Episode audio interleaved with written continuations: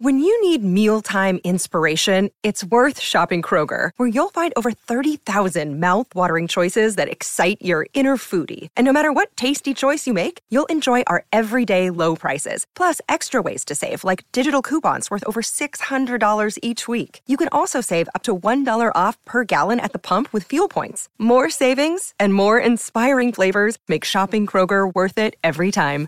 Kroger, fresh for everyone. Fuel restrictions apply. With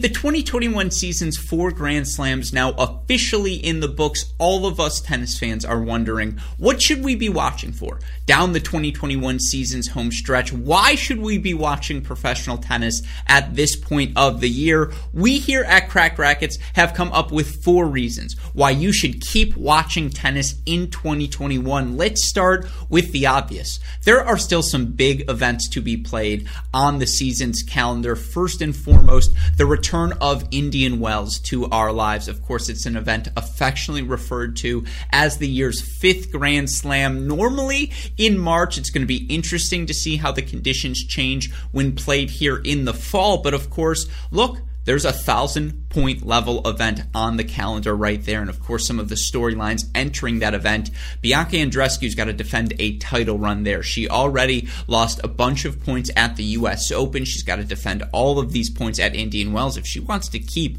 her top 30 ranking. And of course, given the depth, given the parity at the top of women's tennis, even falling from the 20s to the 30s or 40s in the rankings, that's going to significantly impact your draws moving forward. So, of course, that is the big storyline to watch. But of course, for so many other players, you look on the men's side, how do players respond to Daniil Medvedev breaking through at the Grand Slam uh, event? Are, is this going to be the ushering of the Medvedev era? Will we see guys like Zverev, like Tsitsipas, like Berrettini and Rublev respond to one of their peers earning a major title. Of course, on the women's side, pick a name out of a hat, and we look into uh, that women's event. Of course, that gets me to point number two: the race to Guadalajara.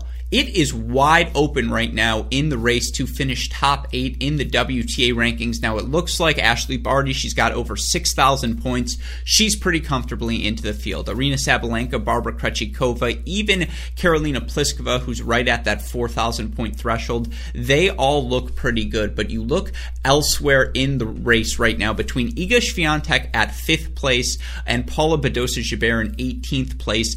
It's less than a thousand point gap. And of course, we still have a thousand point level event in Indian Wells. Now, of course, it's going to be tough for Badosa to crack that top eight. You look at the gap between number eight, Garbine Muguruza. She's got about a 600 point lead on Badosa, but you look at the parity between players, you know, 13 and 8 right now, or 13 and 7 if you want to include Naomi Osaka, who we're not even sure we're going to see. We know we won't probably see her at Indian Wells, likely wouldn't see her at a year end finals as well. That opens up another spot. You've got essentially 12, 13 players this late into the season competing for a spot in the final eight. And of course, just the opportunity to compete amongst your peers to get those sort of matches in at the end of the season could be those sort of confidence boosting opportunities for so many of these players who, again, have had a breakthrough result here or a breakthrough result there, but we haven't seen anyone truly capture, uh, you know, all of the momentum at the top of the women's game. You even look, by the way, for Emma Raducanu, the recent U.S. Open champion She's 14th. A good run at Indian Wells. I mean, she's in the mix for the year end finals. And so, even if some of these top players withdraw, the depth of the women's game shining through in that race to the year end finals, no matter which way it breaks out, that's a super fun race to monitor. Of course, on the men's side, not only do you have Indian Wells, you have Paris, as always, the Masters 1000 event, a couple of opportunities to accumulate big points. Djokovic, Medvedev, Tsitsipas, they've all clinched their spots. Now, will we see Novak Djokovic at all for the remainder of this season? I would wager we will not. Uh, and in which case, I mean, we know we're not going to have Rafa. I would say, you know, Alex Zverev's about 50 points away from clinching his spot. He, Tsitsipas, Medvedev, they're locks. Rublev, Berrettini, they're fairly close to locks as well. But knowing we're not going to have Nadal, we're not going to have Thiem, we're not going to have Djokovic, beyond those spots, it's a rat race. It's the wild, wild west. And you look right now in the standings in the ATP race.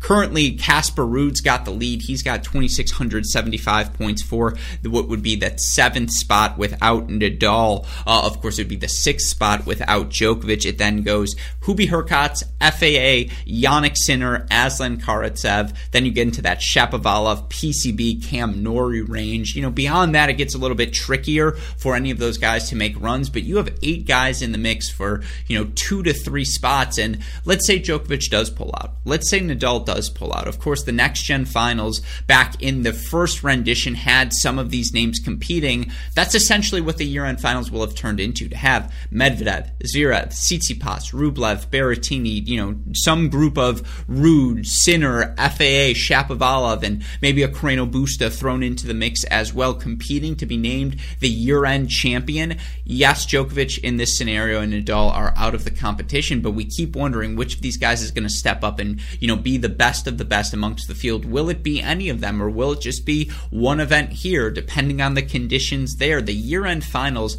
are shaping up to help us answer that question, get another data point of competition between all these young rising stars. And so, again, it's something to keep your eye on. And of course, beyond the day in, day out tour action, and I haven't mentioned the fantastic tennis that happens week in, week out at the challenger level, ITF level, college tennis returning this fall as well. So many fun options for us to follow, but perhaps, you know, the piece de resistance, dare I say, on the exhibition calendar, we get a Laver Cup. Laver Cup makes its return to Boston here this fall. Of course, we will not have Roger Federer. We will not have Rafael Nadal, but all of these young stars sharing the court. And the team competition has always seemed to bring out the best of each and every player who's competed at the Laver Cup. And you look at the rosters we have this uh, year, it's a loaded Team Europe side. All the stars have played, all of them continuing to play. The addition being Daniil Medvedev to Team Europe, and we won't get into the is Russia Europe, is it Asia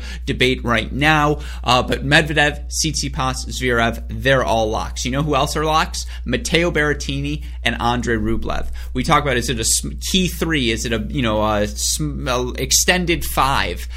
We get all five on one team, sharing the court, working together, the tensions, all of it. Borg's going to have to do some coaching. I'm fascinated. Of course, Casper Ruud, who's been so excellent this year, he's in the mix as well.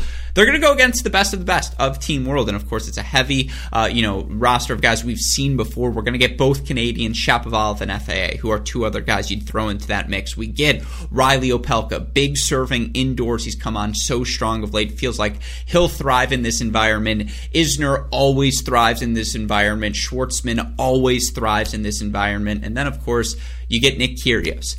This is the year. If you're Team World, you feel like you got some bites at the apple. You probably feel like you should win every doubles point. You sneak out a singles win here or there, a big serving performance from Reilly, from FAA, from Isner, from Kyrgios, from Shapo, from any of these guys. I mean, if Diego does his Diego thing, it's going to be a really fun event. I'm su- you know very much looking forward to it in Boston. There's going to be a college aspect to it as well, and so again, whether it's Indian Wells, whether it's the Paris Masters, whether it's the races to the year-end finals, the year-end finals events themselves, the Challenger action, ITF action, college action, the Laver Cup, World Team Tennis. I forgot to mention that. Plenty of fun left on the calendar. That's why you should be tuning in down the home stretch of this season. Of course, we hope you follow all of the action with us here at Cracked Racquets, but if nothing else, we hope you we inspired all of you to continue to watch our beloved uh, sport down the season's home stretch. Another day is here and you're ready for it. What to wear? Check. Breakfast, lunch and dinner? Check. Planning for what's next and how to save for it? That's where Bank of America can help. For your financial to-dos, Bank of America has experts ready to help get you closer to your goals. Get started at one of our local financial centers or 24-7 in our mobile banking app. Find a location near you at bankofamerica.com slash talk to us. What would you like the power to do? Mobile banking requires downloading the app and is only available for select devices. Message and data rates may apply. Bank of America and a member FDIC.